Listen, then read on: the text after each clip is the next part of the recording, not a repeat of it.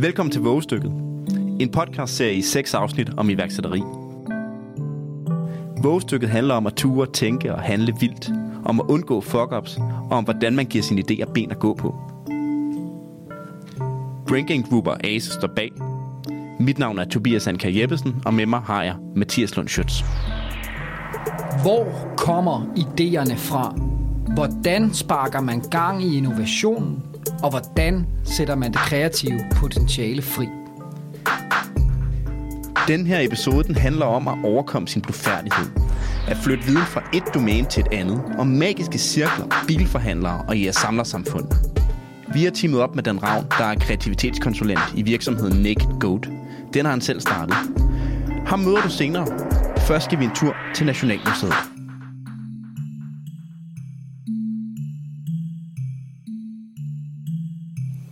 Jeg har besøgt Rane Villerslev på Nationalmuseet, hvor han er nyudnævnt direktør siden 1. juli. Hans opgave er at skabe forandring på det gamle museum. Det har han erfaring med fra det Kulturhistoriske Museum i Oslo, hvor han gennemførte en stor forandringsproces i en periode af museets historie med en nedadgående besøgstal og en mildest talt dårlig økonomi. Han mener, at vi befinder os i en kreativitetskrise, og det startede jeg med at spørge ham om, hvorfor han mener. Godt.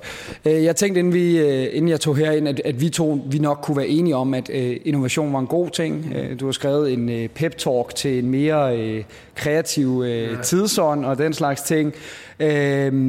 Men, men hvordan får vi så fat i den her innovation? Og det er det, jeg gerne vil tale med dig om. Men, men, men start lige med at fortælle mig, hvorfor at du mener, at vi befinder os i en kreativitetskrise, som du har kaldt det. Altså, hvor og, og hvordan uh, ser du det? Mm. Altså, jeg kan, ja, man kan jo sige, at det er jo, ikke, ja, det er jo ikke sådan, at jeg mener, at det hele danske samfund er gået død i kreativitet, men jeg mener, at man har taget, man har fjernet den offentlige sektors mulighed for at være innovativ. Altså, så man kan sige, min pep-talk er først og fremmest rettet som en kritik øh, og mod, kan man sige, ledelse i den offentlige sektor. Ikke?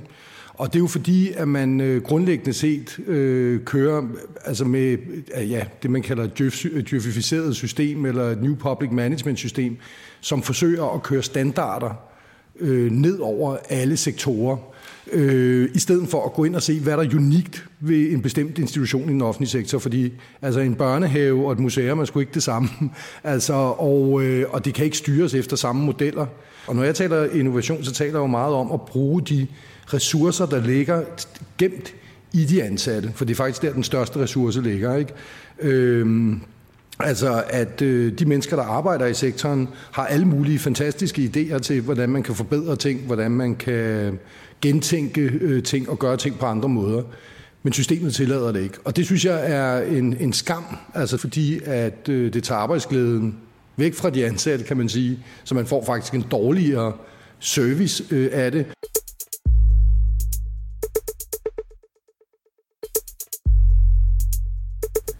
Mathias, du talte med Rane om, øh, om hvad man kan lære af sibiriske jeres samlersamfund øh, i forhold til innovation og, og kreativitet, og det lyder umiddelbart lidt langt ude, men kan du ikke lige... Øh, kan du give os lidt kontekst her? Ja, altså det er ikke helt lige for, men det er netop en pointe for Rane Villerslev, som er ekspert i jægersamfund. Altså han har blandt andet levet med yukagierne, et jægersamlerfolk i Sibirien, for at studere selvmord men altså, det er en anden historie. Pointen er, at jagtgruppen har inspireret Rane Villerslev til at skabe uformelle strukturer inden for organisationer, hvor de gode idéer kan opstå ved at blive lejet frem, så at sige.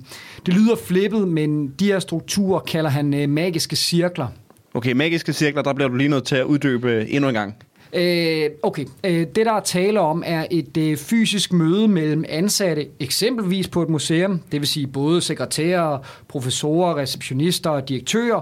Tanken er, at når man mødes i den magiske cirkel, så går man ind i et samvær, som er egalitært. Det vil sige, at alle er lige, og alle idéer kan præsenteres ligegyldigt, hvor gennemtænkte eller hvor langt ude de er.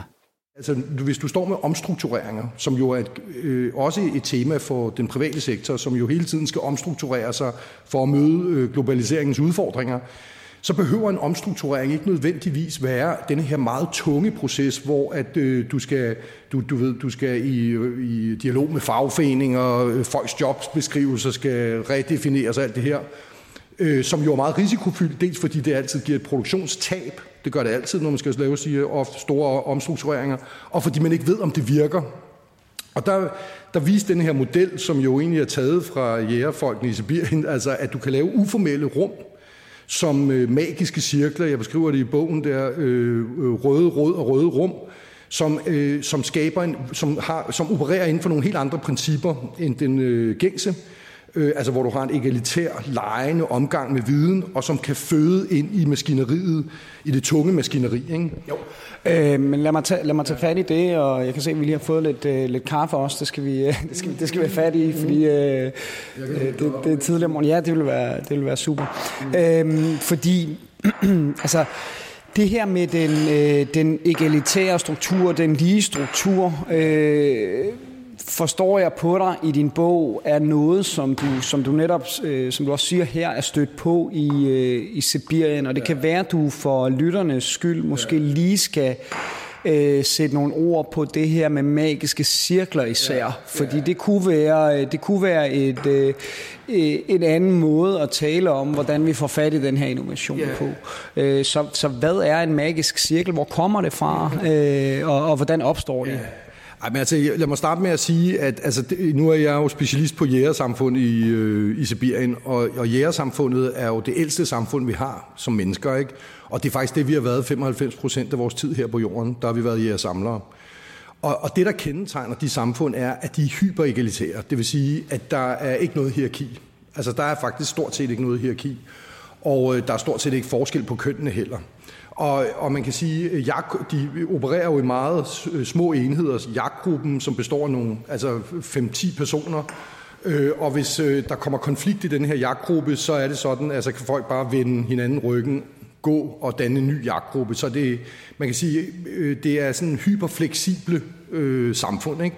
Og hvor er al viden, alting deles i øvrigt, altså kød, alting deles, og det gør viden også. Ikke? Øh, men ikke desto mindre er der også en enorm vægtlægning på individets autonomi. Altså, at hvis man ikke kan lide at være der, så kan man vende ryggen, og man kan gå og danne sin egen gruppe. Øh, og det kan man sige, det, der så jeg jo, at altså, i sådan nogle egalitære systemer, og det er jo egentlig ikke rocket science, det giver jo i for sig, sig selv, altså at når, når du har flade strukturer, så flyder viden super godt. Ikke? Øh, altså man ser det jo også på internettet, ikke? Altså, så flyder, øh, viden flyder enormt godt, mens at hvis du har hierarkiske så strukturer, som byråkratier jo altid er, jamen så støder den her vidensflow, det støder hele tiden mod en mur, altså, ikke? Øh, og, og, det, øh, altså, og man kan jo sige, at vores samfund, som jo i virkeligheden er sprunget ud af agerbrugssamfund, og så senere et industrisamfund, som er hierarkiske modeller, Altså, vi har jo struktureret os øh, hierarkisk, altså så øh, ikke kun offentlige institutioner, men der er utrolig mange institutioner, som er hierarkisk organiseret. Og de kæmper i dag øh, generelt, fordi at, øh, at der, der er en mangel på fleksibilitet i de her øh, hierarkiske øh, strukturer. Og det man så kan sige, det er, at det jeg så øh, indså, da jeg kom til, til Norge, til det her museum, som jo også er super hierarkisk organiseret, ligesom alle andre offentlige institutioner, og også med lange hierarkiske traditioner i øvrigt, med professorer, der har meget indflydelse osv. osv., det var at sige, jamen, øh, hvad gør vi? Hvad kan vi gøre? Øh, jo, vi kan, øh, altså, vi kan skabe de her magiske cirkler, og magiske cirkler er i og for sig bare en term, der, som, øh, det var en term, jeg lærte fra min vejleder i Cambridge, hvor at vi lavede sådan nogle eksperimenterende rum, men det i og for sig bygger på jagtgruppen. Altså, ikke? Og det vil sige, at, at jeg sagde, fordi det her museum stod i en kæmpe krise, stor økonomisk krise, øh, og jeg sagde til alle medarbejderne, jamen hvis vi ikke skal gå ind til massefyringer og, og så videre, så må vi gentænke det her museum, og det skal I være med til. Så jeg synes, nu skal vi gøre det sådan, at alle i organisationen, øh, uanset om man løfter kasser eller professor, har mulighed for i arbejdstiden at kalde ind til en magisk cirkel. Altså det vil sige, at man har en løs idé til noget, der kan forbedres. Det kan være helt lavpraktisk for, hvordan får man en pilespids fra Nordnorge ned i lageret på en billigere måde til de helt store spørgsmål om, hvordan skal sammenhængen mellem forskning og udstillinger være fremadrettet. Og så øh, kalder man ind på mail og siger klokken halv fem, eller hvornår du er i arbejdstiden, så kalder jeg ind til Magisk Cirkel, og alle har retten til at lægge, hvad de har i hænderne, og gå til dem, hvis de ønsker det. Men hvis de ikke ønsker at være med, så kan de også bare lade være. Og så i halvanden time leger man med ideen, den her løse idé, og man gør det på en fuldstændig egalitær måde. Det vil sige, at alle de almindelige hierarkier er sat ud af spil. Altså sekretærens mening er lige så interessant som professorens osv. Og de, de indspil, der kom derfra, fra de magiske cirkler op til ledelsen, det var den vidensbank, kan man sige. De magiske cirkler blev den vidensbank, som ledelsen samlede idéer ind til, og som var grundlaget for den omstrukturering, som, som så blev, øh, som blev så organiseret. Ikke? Så det vil sige, at de ansatte var jo ikke dem, der bestemte, om det sådan skulle være på den måde. Det skal ledelsen gøre. De har jo, de, der er jo alle mulige hensyn, der skal tages. Men, men idéerne til, til det kom fra de ansatte. Ikke? Og det vil jo sige, altså lad mig komme med et eksempel, og det er det, der egentlig handler om kreativitet, fordi så det, det der sker, det er, at folk jo bruger viden, også uden for deres arbejdsplads til at løse problemer inden for deres arbejdsplads. Og det er faktisk, altså det, det, den her oversættelse af viden fra et domæne til et andet, det er egentlig minimumsdefinitionen på kreativitet. Det er, at du bruger viden, ligesom jeg gjorde med Sibirien, altså du, øh, siger, Nå, men, øh, altså, du ved, jeg ved ikke noget om ledelse, men jeg ved noget om Sibirien, ergo bruger jeg Sibirien som omgangspunkt for at forstå, hvad jeg skal gøre som leder. Ikke? Øh, og sådan gør folk der også, altså almindelige medarbejdere. Ikke? Så der var for eksempel en, der, øh, øh, der var meget optaget af, af Hollywood-film, altså, og vidste, at man, altså du ved, at, at den måde, man arbejder med film på, og i forhold til brugeren, har ændret sig. Altså så tilbage i 70'erne med Star Wars-filmen, de første, så lavede man en Star Wars-film, og så lavede man en masse legetøj og, og tegneserier osv., men at de her ekstra produkter, de afspejlede i og for sig bare Star Wars-filmuniverset i et et-til-et forhold, så det, det gjorde ikke noget ved filmene. Og det ændrede sig med Matrix-filmene, hvor at man lavede den første Matrix-film, så lavede man spil, og man lavede tegneserier osv. Men den måde, brugerne brugte det på, udviklede så Matrix-universet og karaktererne, som så fødte ind i nummer to og nummer tre film.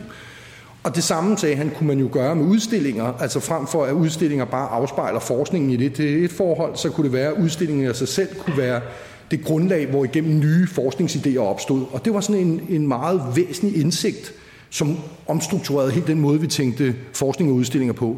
Og det med udgangspunkt i en helt almindelig medarbejder, som har altså et vidensdomæne ude, som han trækker ind. Ikke? Og det, det, altså det er faktisk et udtryk for innovation. Men hvis du har et topstyret øh, øh, ledelsessystem, hvor at, øh, du ved, man kører standardiseringer ned over øh, de ansatte, jamen så er der jo ikke plads til, at den slags ting kan ske. Og det vil sige, at altså, og det, alt det her endte så i en, en permanent, kan man sige, øh, struktur, hvor, at du, øh, hvor vi på den ene side havde den officielle struktur, som man ikke kan ændre på, hvor, som er hierarkisk, der skal være en direktør, der skal være en administrationschef osv., og der skal være afdelinger. Men vi indførte så det, der hed øh, det røde råd og det røde rum. Og det røde råd bestod egentlig af medarbejdere, som egentlig var sat uden for det officielle system som et rådgivende organ, altså svarer lidt til Merlin på Camelot. Altså, som Merlin, altså Merlin, han, øh, han er den der tosse, som, øh, men er meget vis, ikke? og som kan øh, øh vejlede ledelsen, altså kong Arthur og ridderne rundt bord, som er optaget af ære og krig og alt sådan noget. Men han kan viske dem i øret, og så kan de følge det eller lade være. Men han, han taler ud fra en position, en tredje position, uden for det etablerede system. Ikke? Og den rolle fik det her røde råd af medarbejdere, som så fik en væsentlig sum penge årligt sat til side, hvor igennem de kunne distribuere det til det røde rum, som var et rum, hvor medarbejdere kunne gå sammen og tænke museet på en ny måde, og så øh, eksperimentere med det, øh, og købe sig fri fra deres almindelige arbejde, ikke? og gøre det. Og, og, og, og det styredes helt uafhængigt af ledelsen. Altså de her penge til de her projekter blev styret af det røde råd, og blev den eksperimenterende base, hvor igennem øh, altså det røde råd så vejledte ledelsen, kan man sige. Ikke? Og på den måde, altså det der var pointen her, er jo, at du indfører en uofficiel struktur, som føder ind i den officielle øh, struktur, og du indfører et, kan man sige, permanent revolutionært princip ind i organisationen, fordi der hele tiden bliver eksperimenteret med nye måder at gøre tingene på, altså ikke i de her røde råd, ikke? Eller røde, røde rum, undskyld, øh, ikke, som så føder op i det her røde, røde råd, som var øh, øh, organet til, øh, til at, at, at vejlede øh, ledelsen. Ikke?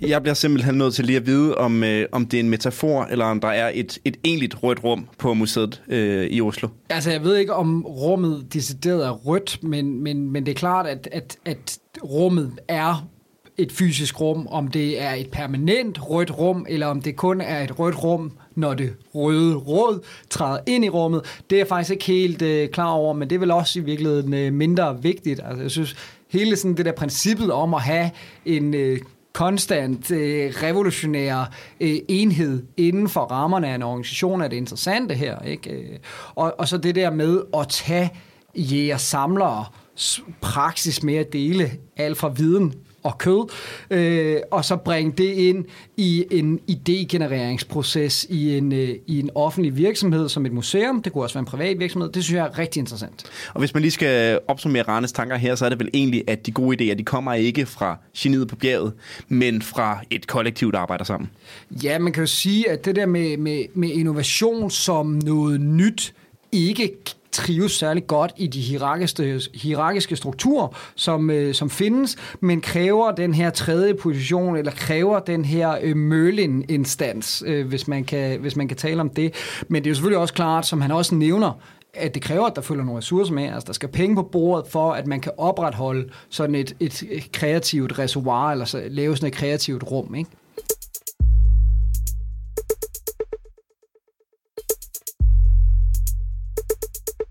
Nu skal du møde kreativitetskonsulenten Dan Ravn, som driver sit eget firma. Det hedder Naked Goat. Dan har en skummel fortid i reklamebranchen som kreativ. Nu hjælper han øh, virksomheder med idéudvikling, blandt andet store corporate kunder som øh, Novo Novozymes og andre. Jeg havde Dan i studiet for ikke så længe siden. Læg mærke til, hvad Dan Ravn tænker om erfaring, blufærdighed og kreativitet. Dan Ravn, du er nødt til lige at starte med at fortælle, øh, hvorfor det hedder Naked Goat. Naked Goat, jamen det er jo, øh, det er jo et øh, symbol på den øh, blufærdighed, folk de har for, for kreativitet. Øhm, fordi at selvfølgelig er geden jo nøgen, det er jo, en, det er jo en ged, men bare fordi man siger det højt, så kommer der sådan et øh, slør af blufærdighed. Og sådan er det faktisk også med, med kreativitet, at vi vil jo faktisk kun sige de ting højt, der får os til at lyde kloge. Øhm, så snart vi skal sige noget andet højt, så kommer der noget blufærdighed hen over det. Hvis du skal med, med, med din baggrund inden for, hvad skal vi sige, kernekreativitet, altså som jo er i, i advertising og reklamebranchen, altså hvad vil du så sige, hvordan skal vi forstå det her begreb øh, kreativitet? Altså? altså, man kan jo sige, at kreativitet, det er jo i virkeligheden, altså det er jo, der, er jo, der, er jo, der er jo mange betegnelser for, hvad kreativitet er. I min bog, så er kreativitet jo i virkeligheden bare en fortolkning af noget, vi har set eller oplevet eller hørt før. Øh, for det er jo altid noget, man bygger videre på. Der er jo aldrig nogen opfindelser, der er lavet helt fra scratch. Det er jo altid med udgangspunkt i noget andet, man er blevet inspireret af, og så bygger man på toppen af det. Så, så det der med det, det ensomme geni i bjælkehytten i Norge, der lige pludselig får en uh, epiphany, den, uh, den kan vi godt slå en streg over. Man kan stadigvæk godt få en epiphany, fordi man kan stadigvæk godt få en genial idé, men det er som regel i hvert fald med udgangspunkt i noget andet. Vores største opgave, når vi skal, når vi skal have idéer, det er jo i virkeligheden at, at provokere os selv. Øhm, fordi det, der er den største begrænsning for kreativitet, det er jo i virkeligheden vores erfaring. Altså hvis man sidder i en virksomhed, øhm, så kan det være rigtig, rigtig svært at få, få innovation til at vokse, fordi man har gjort det på en bestemt måde i rigtig mange år. Ja, fordi det er netop det der med, at vi har brug for at blive provokeret. Øhm, og man kan sige, for eksempel hvis jeg vil gå hen til dig, så vil jeg sige sten, saks, og hvad vil du så sige? Papir. Så vil du sige papir. Og øh, det er jo, papir er jo det helt rigtige svar, øh, og højst sandsynligt så har din hjerne jo også øh, givet dig et skud dopamin, fordi du var så kvik og øh, havde det rigtige svar så hurtigt. Men det, jeg synes, der er spændende... Altså det, er, det lytterne jo ikke kan se, det er, jeg sidder og smiler nu, fordi det faktisk gav det rigtige svar rigtig hurtigt. Ikke? Lige præcis. Ja. Men, men det, der jo er spændende, synes jeg, det er, at øh, du gad jo ikke engang at udfordre mig. Du ville jo ikke spørge ind til, hvad det var, jeg var efter, eller noget som helst, fordi du havde det rigtige svar allerede. Og sådan er det også med idéudvikling. Altså, vi har en eller anden forudindtaget tro på, at vi har det rigtige svar, selvom vi nødvendigvis ikke har det. Og det, det handler jo om, at vi bruger vores erfaring, og så siger vi, okay, hvis vi skal have en idé til det her, så kan vi gøre det her, fordi det siger vores historik. Øhm, og derfor, hvis man skal ud over det, så bliver man også nødt til at gå igennem nogle forskellige faser for i virkeligheden at blive provokeret.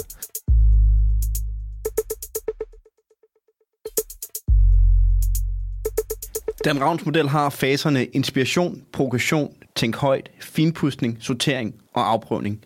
Og du kan finde et link til hele modellen i de show notes, der følger med podcasten her. Det er jo en, en vigtig pointe for, for Dan, ligesom det er for Rane Villerslev, at inspiration skal komme et andet sted fra. Det handler om at flytte viden fra et domæne til et andet. Mathias, dig og Dan, I legede med hans seksfagsmodel her i studiet, øh, og jeg var desværre ikke med til innovationslejen. Måske var det i virkeligheden også mest Dan, men øh, idéerne er i hvert fald til fri afbenyttelse for alle danske bilforhandlere. Vi snakkede om, at det kunne være øh, for ligesom at få, få den her proces illustreret. at vi skulle øh, lege lidt øh, bilforhandler. For det er jo noget, alle kender, ikke også? Lige præcis. Ja. Altså, og jeg, nu var jeg jo ude og købe en uh, ny bil sidste år. Ja, tillykke med Øhm, det. tak for det. Og så synes jeg, når man, når man står der med en uh, kvart million i hånden og går ind til en bilforhandler, så bliver man noget skuffet. Øh, jeg har i hvert fald rimelig høje forventninger, når jeg står med så mange penge i hånden, Ja, det kan jeg godt forstå. hvad det er, jeg får for en service, Mm. øhm, blandt andet. Og øh, jeg, var, øh, jeg havde jo allerede lavet alt research på forhånd, øh, vidste, hvad det var for en bil, jeg skulle have, hvad mærke det skulle være, og motorstørrelse og alt muligt andet. Så jeg havde jo lavet alt mit forarbejde. Jeg skulle jo ned og have en oplevelse. Jeg skulle jo ned og forelske mig i den her bil. Ned og duft til den, og smæk Lige- med dørene. Og alt lige det præcis. Ja, Alle- nogle dæk. Ja. Alle de der ting. Ja. Så, øhm, så jeg går ned til, øh, til hvad hedder det, fire forskellige forhandlere, og øh, så siger jeg, hvad, øhm, hvad kan jeg få her, som jeg ikke kan få over hos din nabo? Og øh, alle de her fire forhandlere, de sagde præcis det samme. De sagde, hos os der får du øh, verdens bedste service. Okay, sagde jeg, det får jeg jo også over hos din nabo. Ja. Og det er jo sådan et klassisk tegn på, at der har jo siddet nogle mennesker og taget stilling til, hvad skal vi gøre for at give en god service her i butikken. Øhm, men, men det er tydeligt at se, at de gør jo alle sammen det samme. Og det er jo fordi, de er løbet efter det samme mål. God service. Hvis man nu skulle sætte en brainstorm op for dem, så vil jeg i stedet for at tage god service som, øh, som, som målestok og så sige, nu skal vi have god service, så vil jeg finde noget inspiration.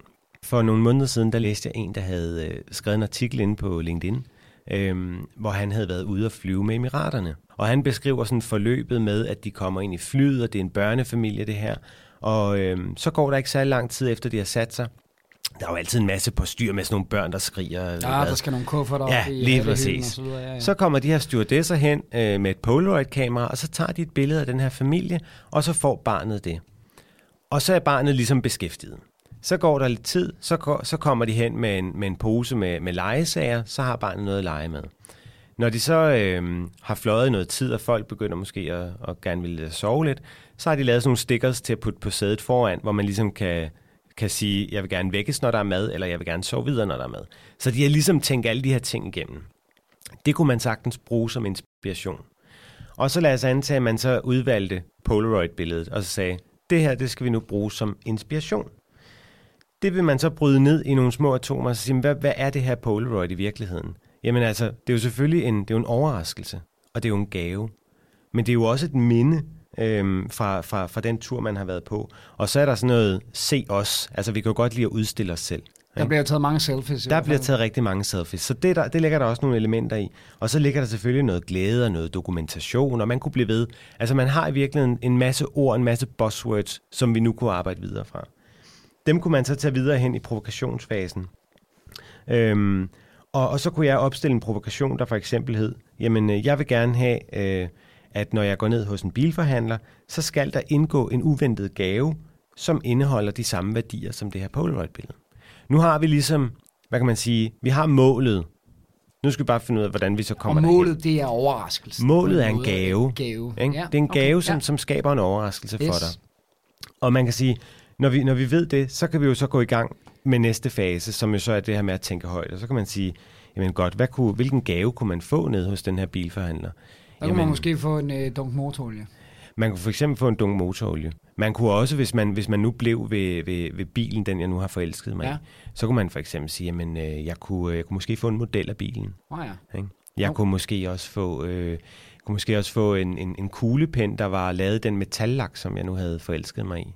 Jeg kunne måske også få et, øh, hvis man lavede sådan en helt en en, så kunne man måske også få et billede af mig og bilen. Oh, ja. Og øh, man kunne også, øh, man kunne også gå skridtet videre, så kunne man sige, jamen øh, man kunne, øh, jeg kunne måske også få, øh, få øh, filmet øh, min prøvekørsel. Og lige pludselig, du ved, så får man jo en masse idéer op, og det er jo bare, det er jo bare en tanker og idéer og alt muligt andet. Ja, her er der Øhm, syv idéer. Eller sådan Lige præcis. Ja, ja. Øhm, og så kan man så sige, jamen, så hvis man så tager nogle af de idéer, og så bytter rundt. Så lad os sige, at jeg får den der idé med at, øh, at filme min prøvekørsel, for eksempel. Så, så ryger den videre til, til mig. Så kan jeg sige, jamen, hvordan kan jeg forfine den? Jo, men øhm, man kunne for eksempel... Øh, enten så kunne man jo lave sådan en, en clip-on, så jeg kunne montere min egen telefon, sådan så jeg fik filmen direkte. Så kunne jeg måske også livestream det på Facebook. Øhm, det kunne også være, at der sad et øh, 360-graders kamera, sådan så at jeg efterfølgende kunne, øh, tage mine venner på, øh, på den samme prøvetur, som jeg nu har kørt. Ja. Øhm, så der går man ligesom ind i den her proces, hvor man ligesom forfiner de her, forfiner de her idéer. Øhm, og så, jamen, når man så går videre til sorteringsfasen, jamen, så vil du jo lynhurtigt igen kunne se, jamen, der er måske nogle gaver, der har bilen i fokus, der er nogle gaver, der har personen i fokus, der er nogle gaver, der vil have et produkt i fokus, som for eksempel motorolie. Øhm, så du kan godt se lige nu, så kommer der nogle, nogle forskellige kategorier. Og så kan man netop gå ind og, og diskutere, jamen, hvad er det så de forskellige kategorier, de kan. Øhm, og på den måde, så vil der opstå nogle, nogle yderligere. Og så kan man sige, så er vi jo faktisk allerede, det var jo lidt hurtigt, ikke? Men det er meget hurtigt. Ja. meget hurtigt. Ja. Men så er vi jo faktisk lige pludselig allerede helt nede ved, ved, ved den fase, der hedder at, at få det afprøvet. Og der er det jo så, at man vil gå ned i materien og så sige, okay, jamen helt lavpraktisk, hvor skulle det der 360-graders kamera sidde? Skulle det sidde på mit hoved, eller skulle det sidde monteret inde i bilen, eller skal der være lyd på? Og, ja, men det lyder jo heller ikke så åndssvagt ud. Det er jo det. Vis, altså. øh, eller eller skal, det, skal det i virkeligheden være, øh, være monteret ude på bilen, sådan at jeg, man kan se mit ansigtsudtryk? Eller, altså, så, går man, så går man spadestikket dybere og finder ud af, hvordan, øh, hvordan kan det her rent faktisk lade sig gøre? Og prøver det vel af så? Ja, Hvis man det, synes, det, er en god idé. det er klart. Ja. Altså, der skal jo altid være en opfølgning. Når man så har været igennem sådan en idéproces, så skal man jo så finde ud af, okay, hvordan får vi det så realiseret i en lille målestok, så vi kan prøve det af, og så kan vi skalere det op bagefter. Nu gik den her kreative session jo rimelig hurtigt, men det er jo en, det er jo en selvstændig pointe for den ravn, at kreativt arbejde er hårdt arbejde faktisk. Ja, og endda decideret ubehageligt til tider. Det er den sidste pointe fra Dan Ravn. Det kreative rum, det er ikke nødvendigvis et rart sted at være. Øhm, og det er jo det, mange misforstår, fordi de tænker jo altid... Nu øh, er der saks og papir, nu skal vi lege. Lige præcis, og det bliver skide sjovt, det her. Problemet er bare, at så snart der er gået måske tre minutter, hvor de ikke har fået nogen idé, så giver de op. Fordi at, mm, mm, jamen, vi kan jo ikke komme videre. Øh, altså folk, de giver simpelthen for let op. Så det er hårdt arbejde også? Det er sindssygt hårdt arbejde, og det er jo også, man skal også tænke på det at være i, en kreativ, i et kreativt forløb. Det er jo også at, at ture og være i et, i et rum, hvor der ikke er noget, der giver mening, og hvor at folk de siger nogle ting, hvor man tænker, ja, knap så pæne ting. Øhm, netop fordi, at man tænker, vi prøver at løse det her problem, og så siger du sådan noget lort. Øhm, altså, man, man, det kan være virkelig, virkelig frustrerende at være i sådan en kreativ proces, og det er også derfor, der skal man jo man, man, skal, man skal tillade sig selv at ture og være både sårbar, men også at, altså at, at være i et sted, hvor der ikke giver nogen mening.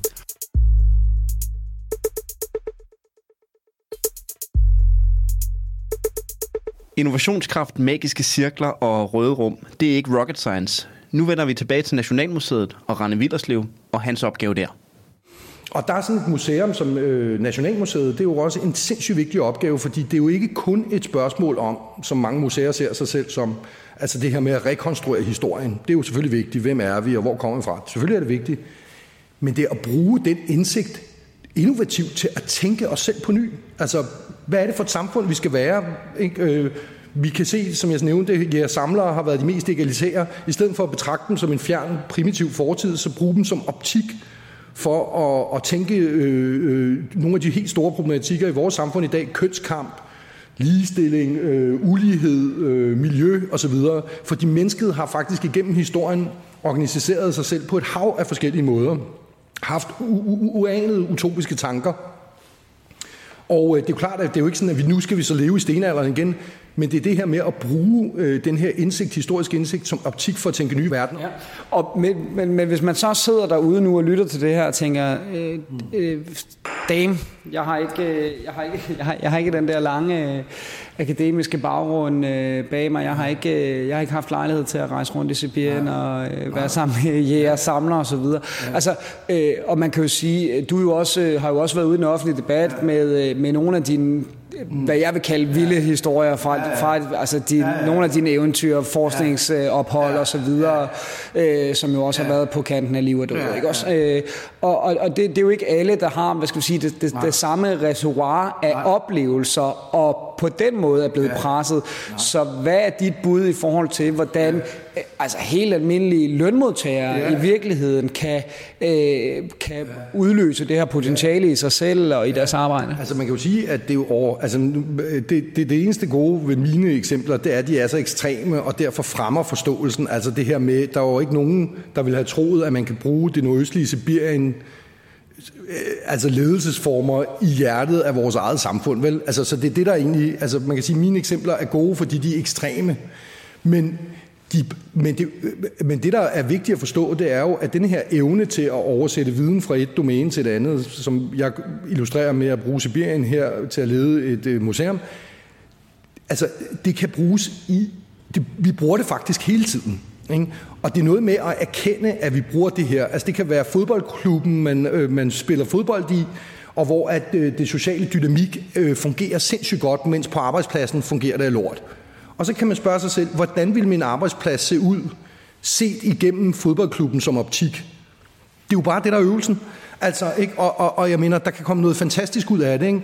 Øh, det, der er afgørende, er, at ledelserne i den offentlige sektor tillader, at det her kan ske. Altså, at de skaber rum for, at medarbejderen faktisk kan gøre det her. Og det, de vil få ud af det, det er meget gladere medarbejdere, og de vil også få en innovationskraft, hvis de får sat det her på formel, altså som ved at bruge magiske cirkler og røde rød eller røde rum, men de kan også opfinde andre modeller. Øh, pointen er at skabe et rum, hvor at denne her øh, kreative kraft, som jo altså ikke er øh, rocket science, kan få lov at udspille sig. Ikke? Kreativitet er ikke for sjov. Det er hårdt arbejde, der kræver, at du lægger din blufærdighed fra dig og tør tænke højt og vildt. Men trods alt ikke rocket science, og det er meget rart at vide. Hierarkiske strukturer, som vi kender dem fra mange virksomheder, kan skabe barriere for nytænkning og udvikling. Du kan lade dig inspirere af oldtidens jæger og samlere, skabe magiske cirkler og røde rum, hvor idéerne kan flyde frit – og i processen med at skabe nye idéer, kan man jo blandt andet lade sig inspirere af Dan Ravns model til at igangsætte og skabe rammer om innovationsprocesser, så du når dine mål. I næste episode af Vågestykket taler vi om vågestykker, der er gået galt. Det handler om fuck-ups. Der er nemlig en masse læring at hente i eksperimenter, der er slået fejl. Men vi vil allerede nu love, at det både bliver opbyggeligt og brugbart. Det kan du tro. Der er også links og mere viden at hente i de show notes, som følger med episoden her. Vågestykket er produceret af Brain Gain Group i samarbejde med ASE. Redaktionen bag episoden er Mathias Seidler og Andrea Dragsdal. Svend Timo Borg er lyddesigner. Mit navn er Tobias Anker Jeppesen. Og jeg hedder Mathias Lund Schøtz.